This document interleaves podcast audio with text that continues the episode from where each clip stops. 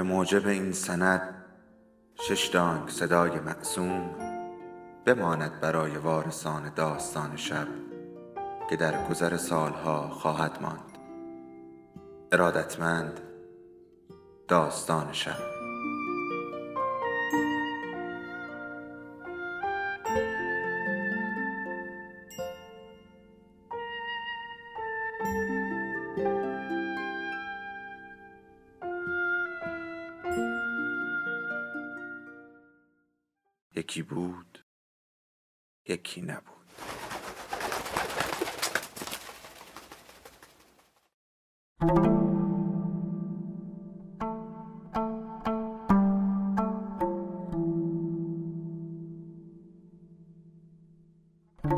داشت عاشق زنش می‌شد که مجبور شده بود از او جدا شود. می‌دانست که در سلول خواهد نشست و بازجو با قلم و کاغذ به سراغش خواهد آمد و او وکالتنامه ای به نام پدر زنش خواهد نوشت. خط او در زندان سند بود. دادسرا بر روی این سند یک مهر می‌زد. تشریفات بعد از امضا و مهر را دقیقا نمی‌دانست. همینقدر می‌دانست که پس از آن همه چیز بر عهده پدرزنش است و می‌دانست که در این دور زمانه هیچ پدرزنی حاضر نمی شود که دامادی در زندان داشته باشد و این داماد به شاه فحش داده باشد. به این زودی از پدرزنش بدش می آمد انگار او به زور از رحمت وکالت می گیرد تا زنش را طلاق بدهد با وجود این احساس سبکی می کرد مثل این بود که قبلا فشار خونش بالا رفته بود و گلویش را چیزی می فشرد. حالا قلبش احساس آرامش بیشتری می کرد. دوشادوش بیرجندی می رفت و حتی احساس می کرد که می تواند با او شوخی هم بکند. باید به این جوان نشان می‌داد که در چنین وضع دشواری خون سردی خود را حفظ کرده است. گفت آقای نگهبان همینجا پای پله ها نبود که کلید دستبند گم شد بیرجندیه گفت کلید اینجا گم نشده پای من بود که به میخی آهن پاره خورد رحمت گفت نمی‌خوای بگردی؟ بیرجندیه گفت تو این سرما مگر دیوانه شدم می‌رویم توی نگهبانی با یک چیزی بازش می‌کنیم و بعد بیرجندیه با یک جمله نشان داد که هنوز فکرش در آن اتاق ملاقات است و به یاد حوادثی است که اتفاق افتاده. انگار دیگر بیش از این نمی‌توانست کنجکاوی خود را نگه دارد. واقعا می‌خواهی زنت را طلاق بدهی؟ رحمت گفت البته مجبورم. نمی‌توانم زن بیچاره را بدبخت بکنم. بیرجندیه گفت فکر این را از همان اول می‌کردی که نمی آمدی زندان. من که نمی‌خواستم بیایم زندان گرفتندم. تو کی هستی که به شخص اول مملکت فوش بدهی؟ یک لحظه دیوانه شده بودم. قصدی نداشتم پیش میآید دیگر. عذر هم خواستم ولی نپذیرفتند. مگر چه می شود اگر تو هم مثل خیلی ها معمور بشوی؟ برای این کار ساخته نشدم. اگر ساخته شده بودم مانعی نداشت. من به معمورها کاری ندارم. فقط خودم نمی‌توانم معمور باشم. تو فقط ساخته شدی که به شخص اول مملکت توهین کنی و رسیدند به نگهبانی. نگهبانی شلوغ بود. بوی کباب می آمد با ریحان و سبزی های مختلف. ماها بود که چنین بویی به مشام رحمت نخورده بود. چیزی توی تنش مثل سگ له له زد. احساس کرد که معدهش ناگهان درد گرفت. معلوم بود که برای افسر نگهبان و چند نفری که دور برش بودند از بیرون کباب آوردند. یادش آمد که سالها قبل پیش از سوار شدن به ماشین میهنتور در همان حوالی زندان کمیته نشسته بود و دو سه سیخ کوبیده خورده بود. بهش چسبیده بود. و حالا پس از ماها راگو عدس پلوی خشک پر از شن و ماسه پنیر و نان ماشینی بوی تند کباب اعصاب مغز و معدش را تحریک می کرد حس حضور کباب از پشت چشم بند حادتر بود و بعد صدای آشنایی افسر نگهبان را که به نظر می رسید تازه کباب لای نان را بلعیده است شنید. مخاطبش بیرجندیه بود. دستمند را باز کن بزن به دست این یکی ببرش ملاقات. معلوم بود که افسر نگهبان داشت به دستور بازجوی دیگر عمل می کرد. رحمت صدای بیرجندیه را شنید. جناب سروان کلید دستمند گم شده. چی؟ افسر باورش نمی‌شد. صدای بیرجندیه دوباره شنیده شد. کلید گم شده جناب سروان. وقتی که زندانی با زنش صحبت می‌کرد دستمند دستش بود. چاره ای نبود. نتوانستیم بازش کنیم. صدای افسر با اوقات تلخی بلند شد. عجب آدم خرفتی هستی. چرا کلید را گمش کردی؟ نفهمیدم چطور شد جناب سروان. شاید همینجا مانده باشد. رحمت می‌خواست دخالت کند و بگوید که صدایی را هنگام بالا رفتن از پله ها توی حیات شنیده. شاید کلید توی حیات افتاده باشد ولی پیش خود فکر کرد به من چه؟ بالاخره به وسیله دستهای ما را از هم جدا می کنند دخالت نکنم بهتر است فریاد افسر را شنید کی یاد می‌گیری که مسئولیت سرت بشود؟ مگر می شود کلید دستبند را گم کرد؟ بیرجندیه ساکت بود افسر نگهبان به یک نفر دستور داد که برود این ور و آنور را بگردد یک دستبند پیدا کند. بعد اضافه کرد یک سیمی چیزی هم پیدا کن که این یکی دستبند را باز کنیم. کسی به رحمت تعارف نکرد که بنشیند. از بیرون سر و صدای کتک و فحش می آمد. کار شبانه روزی کمیته بود. ولی در اتاق نگهبانی مثل این بود که همه توی قهوه خانه نشستند. سیگار میکشیدند جوک می‌گفتند یکی دو نفر می آمدند یکی دو نفر می رفتند و صدای بفرمایید قربان شمای مردانه شنیده می‌شد. رحمت به این فکر کرد که چقدر اینها با هم صمیمی هستند. از معلم های مدرسه که توی اتاق مدیر می نشستند و خوش و بش می گفتند و به یکدیگر تعارف می کردند تر بودند و چقدر یک دست وجود بودند. لابد ساواک اینها را به علت یک دست بودن دستچین کرده بود.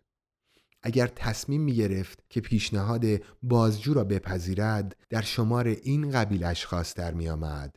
با آنها کباب می خورد، به ریش زندانی ها می خندید و به صدای شکنجه در اتاقهای بالا بی می شد. سعی کرد از زیر چشم بند چیزی را ببیند. دکمه کتش را دید و نوک دراز شال گردنش را ولی نتوانست کفشهایش را ببیند. بیرجندیه گهگاه دست چپش را تکان می‌داد و دست راست رحمت هم به طبع آن این ور و آنور کشیده می‌شد. احساس عجیبی درباره بیرجندیه پیدا کرده بود. فکر می کرد که او هم چشم بند به چشم دارد و مثل او معنای همه چیز به جز صداها را با حدس و گمان می‌فهمد. شخصی که رفته بود برگشت. صدای افسر به گوش رحمت رسید. چی شده؟ دستمند پیدا نکردم ولی یک تکه سیم پیدا کردم. شاید با این بتوانیم دستبند را باز کنیم. افسر گفت امتحانش مجانی است ولی فکر نمی کنم که بتوانم با سیم بازش کنم. اگر سیم دستبند باز می کرد دیگر دستبند دستبند نبود.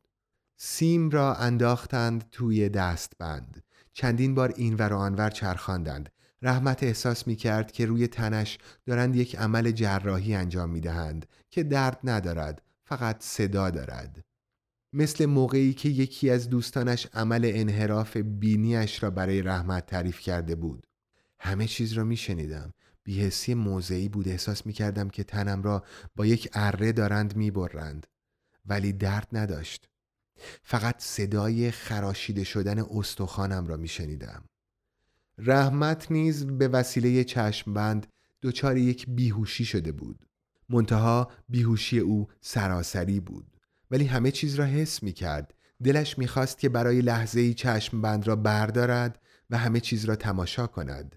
شاید اصلا کسی متوجه این کار او نمی‌شد بس که وجود او را فراموش کرده بودند. حالا دستبند مهمتر از دست او حتی خود او بود. ولی رحمت جرأت نکرد که دستش را بلند کند و چشم بند را بردارد. از سیم هم کاری ساخته نبود. رحمت چشم بسته منتظر ماند.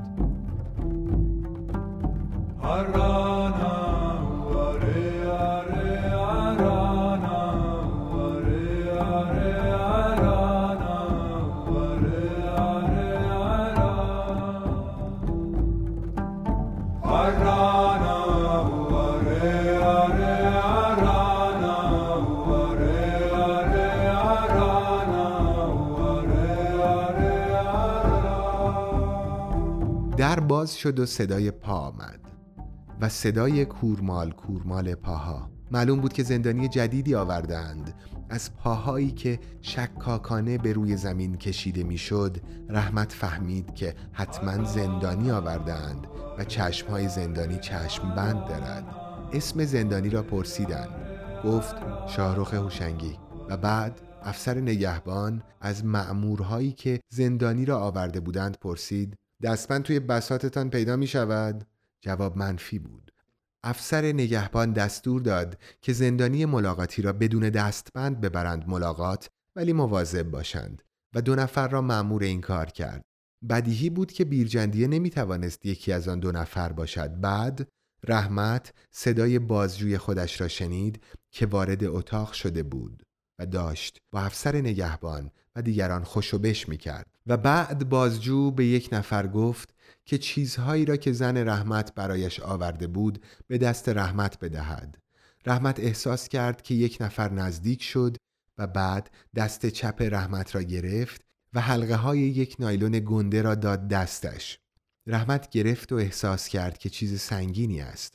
لابد گرم کن بود و مثل نوبت اول باغلوا و لباس و خمیر دندان.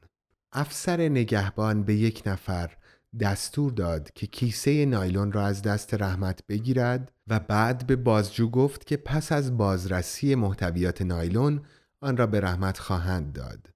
و بعد جریان گم شدن کلید دستبند را برای بازجو تعریف کرد. انگار خود بازجو در جریان ماجرا نبود. بازجو گفت که کار دارد و باید برود و اگر نتوانستند دستبند را باز کنند باید با رئیس تماس بگیرند. و بعد خداحافظی کرد و رفت. صدای گرفتن تلفن به گوش رحمت رسید. افسر همانطور که تلفن می کرد برای زندانی تازه وارد سلول تعیین کرد. رحمت احساس کرد که زندانی جدید هنوز هم چشم بسته است و یک نفر دارد راهنماییش می کند. پیش خود فکر کرد شب اول قبر. از هر شبی سخت تر است ولی روز اولش از آن هم سخت تر است به دلیل اینکه کتک شروع می شود در بسته شد. صدای افسر نگهبان از پای تلفن آمد. جناب آقای حسین زاده سلام عرض کردم. خیلی ممنون. نه مسئله مهمی نیست ولی مشکل کوچکی پیش آمده. بله اختیار دارید. نه خیر. آن که حل شد. بله. می‌خواستم یک اتفاق کوچکی را خدمتتان گزارش بدهم. بله بله. نگهبان یک زندانی به نام رحمت شهیر را برده بود ملاقات. کلید دستبند را گم کرده. دیر وقت هم هست. چه کار بکنیم؟ بله. بله. با تیمسار زندیپور تماس بگیریم. ممکن است ناراحت بشوند. خیلی ممنون. اختیار دارید. شب شما بخیر. رحمت حسین زاده را می شناخت مردی بود شقی با قد کوتاه همیشه سیگار به دست با سر کچل لباسهای شیک و چشمهای عصبی. رئیس بازجوها بود ولی بازجوی رحمت نبود. بازجوی رحمت جلوی حسین زاده شق و رق می ایستاد و پشت سر هم رئیس رئیس می گفت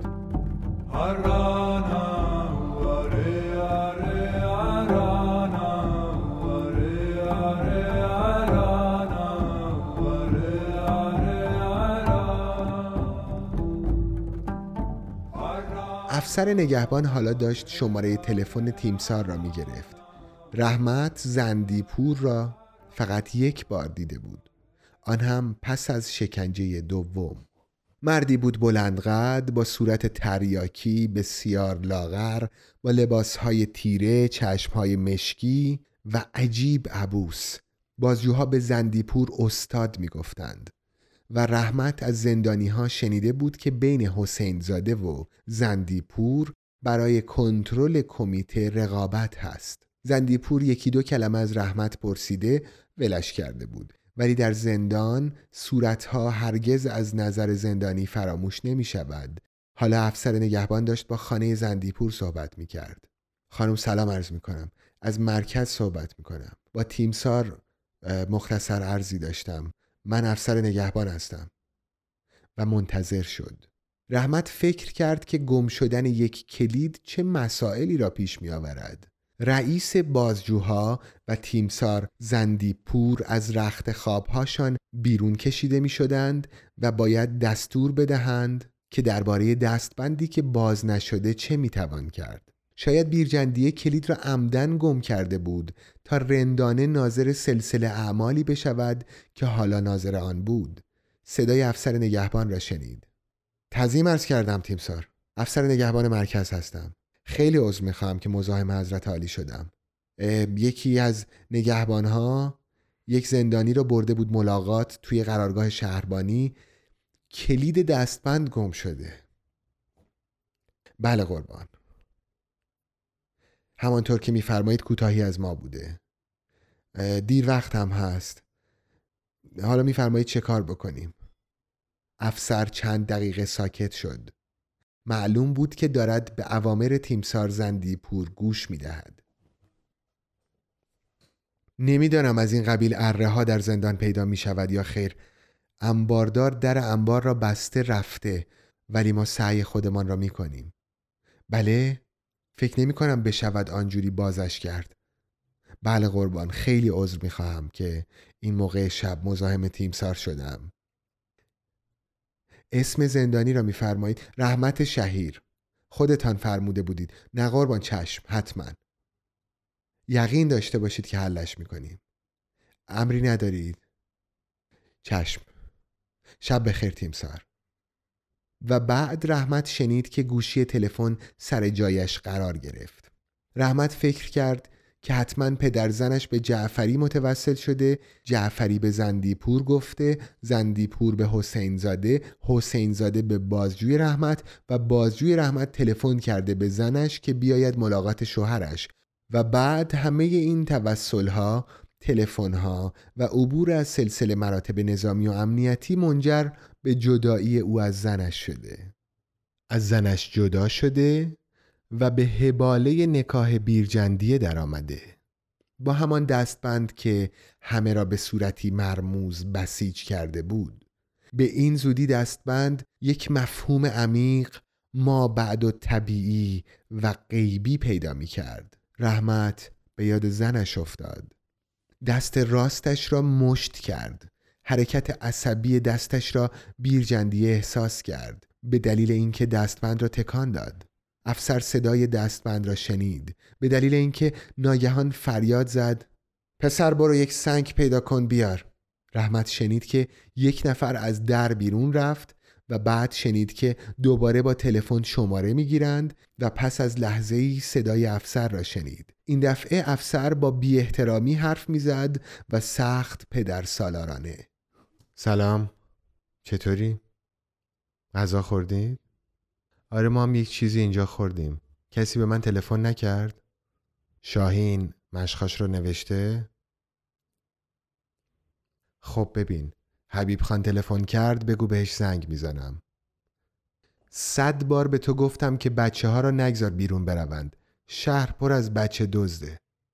بچه یکی از مامورهای اینجا را دزدیدند. بچه یکی از مامورهای اینجا را دزدیدند. خب؟ خب؟ دیگر چی می‌گفت؟ صبح میبینمت. خداحافظ. رحمت فکر کرد که در این صحبت ها هم علل خصوص در حرف های مربوط به بچه دزد معنایی در پشت سر معنای ظاهری نهفته است. آیا می‌شد او هم به زنش تلفن بکند و به زهره بگوید صبح میبینمت با یک تصمیم او زنش به خاطره دردناک تبدیل شده بود رحمت فکر کرد که هرگز با زنش با این لحن صحبت نمی کرد. افسر چیزهایی را به زن خودش دیکته کرده بود. رحمت با لحن دیگری صحبت می کرد. کسی که می‌خواهد صبح زنش را ببیند چرا باید با او با این لحن صحبت کند؟ افسر انگار با گماشتش صحبت می کرد. یک نفر وارد شد. مثل اینکه سنگ را آورده بودند. رحمت احساس می کرد که با چشم بند جزئیات را بهتر از موقعی می بیند که بدون چشم بند. حالا با چشم بند انگار اتاق یک افق درونی داشت. انگار صورتها نزدیکتر آمده بودند و درست در اطراف سر او با هم جلسه تشکیل داده بودند. وقتی که چشم بند نداشت کلیات را می‌دید و نظم کلی اتاقها، آدمها و قیافه های آنان را همه چیز در جای خود قرار داشت و به همین دلیل مثل یک نقاشی که کپی دقیق زندگی واقعی باشد مرده بود ولی با چشم بند اشیاء و آدمها ابعاد حسی و عاطفی و تخیلی پیدا می کردند. کسی که حرف زده بود زبانی دراز، بلند، زنده، خارج از اندازه دهان، حتی خارج از اندازه اتاق پیدا می کرد و کسی که رفته بود سنگ آورده بود الهام بخش حرکاتی بود که اگر رحمت چشم بند نداشت آن حرکات را درک نمی کرد. احساس کرد که افسر بلند شده نزدیکتر آمده و آدمهای دیگر هم به او نزدیک شدند و حالا پایان تجربه مشترک با بیرجندیه با کوبیدن سنگ و شکستن رابطه فلزی بین دو طرف دستبند اعلام خواهد شد.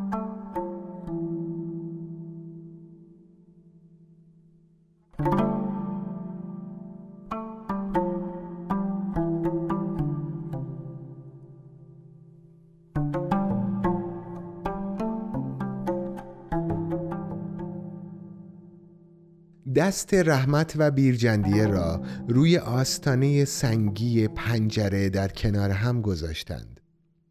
رحمت هر لحظه احساس می کرد که سنگ به جای آن که به وسط دو حلقه دستبند اصابت کند محکم بر روی انگشت های او فرود خواهد آمد و هر آن انتظار شکستن انگشتهایش را زیر سنگ داشت. سنگ بر روی آهن فرود آمد. احساس کرد که دست راستش تا بالای شانش متشنج شد و بعد صدای بیرجندیه را شنید که می گفت جناب سروان جناب سروان پدرم در آمد پدرم در آمد افسر که معلوم بود خودش سنگ را روی آهن میکوفت گفت مانعی ندارد پدرت در بیاید چرا کلید دستبند را گم کردی؟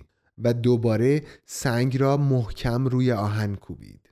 رحمت خود را به دست سرنوشت سپرده بود. همان تشنج را احساس می کرد و بعد احساس کرد که بیرجندیه دستش را کشید و گرفت توی دست دیگرش و دست راست رحمت هم به سوی دست راست بیرجندیه که دست چپش را مالش می‌داد کشیده شد. ناراحتی بیرجندیه شدیدتر بود. رحمت این ناراحتی را معلول چشمهای بیرجندیه می‌دانست و احساس می کرد که باید برای جلوگیری از ناراحتی بیشتر بیرجندیه یک چشمبند هم به چشم او بزنند همانطور که برای عبور دادن اسب از جاهای خطرناک یک پارچه روی چشمهایش میانداختند و فقط پاهایش را هدایت می کردند. ولی افسر سنگ را دور انداخت. رحمت احساس کرد که افسر ناامید شده است. آدمهای توی اتاق هم اظهار ناامیدی کردند. حالا جغرافیای چهره ها در ذهن رحمت به صورت دیگری مرتب شده بود و افق درونی افق دیگری بود. رحمت ناگهان صدای افسر را شنید که بسیار امیدبخش به نظر می رسید. ولی عجیب خطرناک بود و حرفهای خطرناکی می‌زد. چطور با تیر بزنیم به آهن وسط حلقه ها؟ رحمت فکر کرد که افسر شوخی می کند ولی در لحن افسر هیچ گونه اثر شوخی پیدا نبود. دلش هری ریخت پایین. بیرجندیه گفت جناب سروان می‌خورد به دستم می‌خورد به دستم. افسر گفت نترس نترس. طوری می‌زنیم که اگر به دست کسی بخورد دست تو نباشد دست رحمت باشد. کسی که با آن شجاعت به شخص اول مملکت توهین کرده مانعی ندارد که دستش تیر بخورد. رحمت احساس خطر می کرد گفت جناب سروان من بارها از این غلطی که کردم عذر خواستم و حالا هم دارم تقاس یک عصبانیت را پس می دهم تازه حتما یک راه بهتری برای باز کردن دستبند هست. بیرجندیه با حرفهای رحمت موافقت کرد. حتما جناب سروان راست می‌گوید حتما راه بهتری هست. ولی به نظر می رسید که افسر گوشش به حرف کسی بدهکار نیست. رحمت احساس کرد که افسر بلند شده جلوی او ایستاده. بیرجندیه با استقاسه گفت جناب سروان این کار را نکنید. تو رو خدا این کار را نکنید. از دیگران صدایی در نمی آمد. بعد صدای بیرجندیه هم ساکت شد. رحمت احساس کرد که اتفاقی که میافتد بخشی از شکنجهی بود که او تحمل می کرد. ولی هنوز هم تیر زدن به دستبند را جدی نمی گرفت. حتما تمام کسانی که چشم بند نداشتند سر به سر او گذاشته بودند. وحشت رحمت موقعی واقعیت پیدا کرد که شنید افسر گلوله را گذاشت داخل تپانچه و گلنگدن زد. بعد ناگهان لوله آهنی را درست روی ناف خود حس کرد. افسر گفت آقا معلم این لوله را از پشت چشم بند هم می شود حس کرد مگر نه؟ راست بود. افسر گفت حالا هر دو دستهاتان را ببرید بالا. رحمت به طبع فرمان افسر و حرکت بیرجندیه دستش را بالا برد. صدای افسر دوباره شنیده شد. دستهاتان را از هم دور کنید. دورتر؟ دورتر؟ رحمت دستش را به طرف بالای سر خودش کشید و بیرجندیه دستش را به طرف خودش تنها امید رحمت به این بود که بیرجندیه ساکت بود و ناله و زاری نمی کرد. فکر می کرد که افسر با چشمهایش با بیرجندیه قراری گذاشته است که او از آن بیخبر است. افسر ماشه را کشید. رحمت احساس کرد که تیری در رفت و واقعا هم تیری در رفته بود. ولی احساس کرد که هدف تیر حلقه دستبند نبود. همه خندیدند. حتی بیرجندیه. رحمت احساس می کرد که خنده دیگران ظالمانه تر از آن است که به وسیله او بلا فاصله فهمیده شود. رحمت دستش را پایین آورد. دست بیرجندیه هم پایین آمد. آن وقت رحمت روی زمین نشست. بیرجندیه هم به دنبال او و به طبع او به طرف زمین کشیده شد و روی زمین نشست. خنده افسر تمام شده بود. گفت نه خیر این دوتا مثل سگ به هم قفل شدند. نمی شود از هم جداشان کرد. و پس از لحظه مکس گفت تو باید امشب تو سلول رحمت بخوابی. رحمت احساس کرد که خطر گذشته. بیرجندیه خواست اعتراض کند ولی افسر سخت گرفت. اگر تو پدر سوخته دهاتی کلید را گم نکرده بودی حالا راحت بودی می‌رفتی خانت حالا راه بیفت برو تو سلول رحمت صبح ساعت هشت یک نفر پیدا می کنیم تا بیاید دستبند را باز بکند. بیرجندیه بلند شد و دست رحمت با عصبانیت بالا کشیده شد. رحمت هم بلند شد. بیرجندیه عصبانی بود. رحمت به این سو و آن سو کشیده می شد. انگار بیرجندیه دق خود را سر رحمت خالی می کرد. از در نگهبانی خارج شدند. رفتند توی حیات. از حیات رفتند به بند یک و از همانجا به در سلول رحمت جغرافیای این بخش از زندان را با چشم بسته هم می توانست بخواند. بیرجندیه با دست آزادش در سلول را باز کرد رفتند تو بیرجندیه دستش را دراز کرد چشم بند را از روی چشم رحمت برداشت. نگهبان بند آمد به طرف در سلول و وقتی که می‌خواست در را ببندد و برود چشمش به بیرجندیه افتاد. بیرجندیه عصبانی بود و رحمت حالا می‌دید که چشمهای بیرجندیه سرخ شده. بیرجندیه خطاب به نگهبان گفت شانس ما رو می‌بینی؟ آقا رو بردیم ملاقات زنش؟ خودمان هم زندانی شدیم. و بعد دستش را بلند کرد و دستبند را نشان داد. نگهبان که همان نگهبان تهرانی بود گفت این پدر سوخته کلکند. همش زیر سر این آقا هاست که خودشان را روشن فکر می دانند. اینها را بدهند دست من ازشان روشن فکرهایی بسازم که یک وجب روغن روی آششان بماسد. و بعد پرسید چرا اینطور شد؟ بیرجندیه گفت کلید گم شد. تقصیر این هم نبود. تقصیر خودم بود. رحمت فکر کرد باز هم صد رحمت به بیرجندیه که تقصیر خودش را قبول داشت و بعد از نگهبان تهرانی پرسید سرکار اجازه دستشویی می دهی؟ نگهبان تهرانی خندهش گرفت و گفت چجوری می خواهید کارتان را بکنید؟ رحمت گفت یک کاریش می کنیم سرکار یک دستی هم بعضی کارها را می شود کرد صورت آبلگون نگهبان تهرانی از خنده پر از چین و چروک و چاله شد. گفت شاش یک دستی خیلی تماشا دارد. بیایید بروید. من هم میایم چون می‌خواهم تماشاتان بکنم. و رفتن طرف دستشویی. طبق معمول دستشویی پر از کسافت بود و لبریز. با دست چپش دگمه های شلوارش را باز کرد. بیرجندیه هم همین کار را کرد. زندانی و زندانبان کنار هم ایستاده شاشیدند. نگهبان تهرانی پشت سرشان ایستاده بود میخندید و بعد رحمت دستش را شست با چوبک و آب. بعد با دست چپش آب خورد. بیرجندیه هم دستش را شست ولی آب نخورد. برگشت به طرف سلول. نگهبان تهرانی دنبالشان آمد. وقتی که هر دو وارد سلول شدند نگهبان خطاب به بیرجندیه گفت میخوایی در سلول را باز بگذارم؟ بیرجندیه گفت نه خیلی ممنون خستم می‌خواهم بخوابم. نگهبان تهرانی چشمک زد. خوابای خوش ببینید. بیرجندیه لبخند زد رحمت حرفی نزد نگهبان تهرانی در سلول را بست و رفت.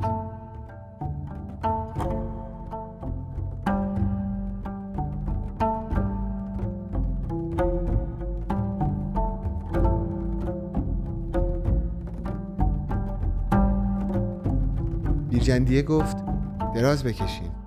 رحمت گفت خیلی خوب. بیرجندی دستش را دراز کرد و دو تا پتوی رحمت را که گوشه ای افتاده بود برداشت. هر دو در کنار هم دراز کشیدند. رحمت دست چپ و بیرجندی دست راست و دستبند در میانشان. پتوها را روی یکدیگر صاف کردند. در زندان زندانی ها اجازه نداشتند که با هم زیر یک پتو بخوابند. ولی در این مورد مخصوصا به علت دستبند و به علت اینکه یکی از همسلولی ها نه زندانی بلکه نگهبان امنیتی بود می‌شد استثنا قائل شد. رحمت بی اختیار پرسید چرا کلید را گم کردی؟ بیرجندیه گفت من گمش نکردم خود به خود گم شد. افتاد توی برف ها رحمت گفت نه راست نمی‌گویی. من صدای افتادنش را به خاطر دارم. افتاد روی سنگ ها بهت هم گفتم که یک چیزی افتاد ولی تو گوش نکردی. برگشتن هم بهت گفتم باز هم گوش نکردی و حالا باید با ناراحتی بخوابی. بیرجندیه گفت یعنی می‌گویی من عمدن این کار را کردم؟ رحمت یک دستی زد. می‌دانم که عمدن کلید را گم کردی ولی نمی‌فهمم چرا این کار را کردی. بیرجندیه یک دستی را خورد. گفت آره راست می‌گویی. عمدن این کار را کردم. ولی چرا؟ چرا این کار را کردی؟ نمی‌دانم خودم هم نمی‌دانم چرا این کار را کردم. رحمت با اطمینان خاطر گفت اگر عمدن این کار را کرده باشی حتما میدانی چرا این کار را کردی. بیرجندیه حالت کسی را داشت که حاضر بود اعتراف بکند ولی خودش هم نمی‌دانست که باید به چه چیزی اعتراف کند. قدری گیج می نمود گفت باور کن نمی‌دانم چرا این کار را کردم. رحمت از لحن خصوصی که بیرجندیه به حرفهایش داده بود استفاده کرد. حتما میدانی. اگر نمی‌خواهی بگویی نگو ولی من از همان اولش فهمیدم که تو بودی که کلید را گم کردی تا ما از هم جدا نشویم. بیرجندیه گفت اولش این کار را کردم ولی نمی‌دانستم که آخرش اینطور می شود و خودم هم مثل تو زندانی می شوم. رحمت فکر کرد که بهتر است او را در این مورد به حال خود بگذارد تا شاید خودش بخواهد حرفایش را بزند. حرف را فقط کمی عوض کرد. ولی خطر بزرگی از سرمان رد شد. نزدیک بود کشته بشویم. افسر نگهبان واقعا تیراندازی کرد. بیرجندیه گفت از همان اولش که می‌خواست تیراندازی بکند به من چشمک زد. می‌دانستم که می‌خواهد تیر هوایی خالی کند. رحمت گفت حتی آن هم خطرناک بود. بیرجندیه گفت زد به گوشه سقف یک ذره از گچ سقف کنده شد خطر نداشت. رحمت گفت من که زهره ترک شدم. و بعد پرسید مگر افسر حق تیراندازی در زندان را دارد؟ بیرجندیه پوسخند زد. توی زندان بازجوها و افسرها هر کاری که دلشان خواست می توانند بکنند. کسی ازشان حساب کتاب نمی‌خواهد. ساکت شدند. رحمت احساس می کرد که تمام شب را نخواهد خوابید و به این فکر خواهد بود که چرا نگهبان بیرجندیه خواسته است به این صورت به او قفل بشود. شقیقه هایش درد می کرد پاهایش بیحس می نمود و در عین حال گرسنش بود. فکر کرد به کبابی که بویش در مغزش پیچیده بود. بی اختیار گفت. کاش یکی دو سیخ از آن کباب ها اینجا بود.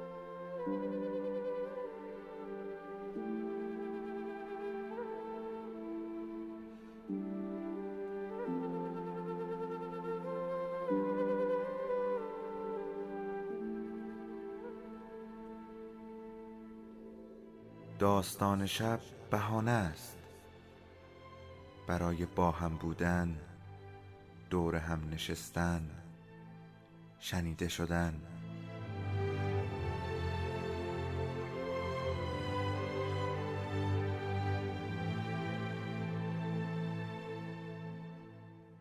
صدای افسانه ها رو میشنویم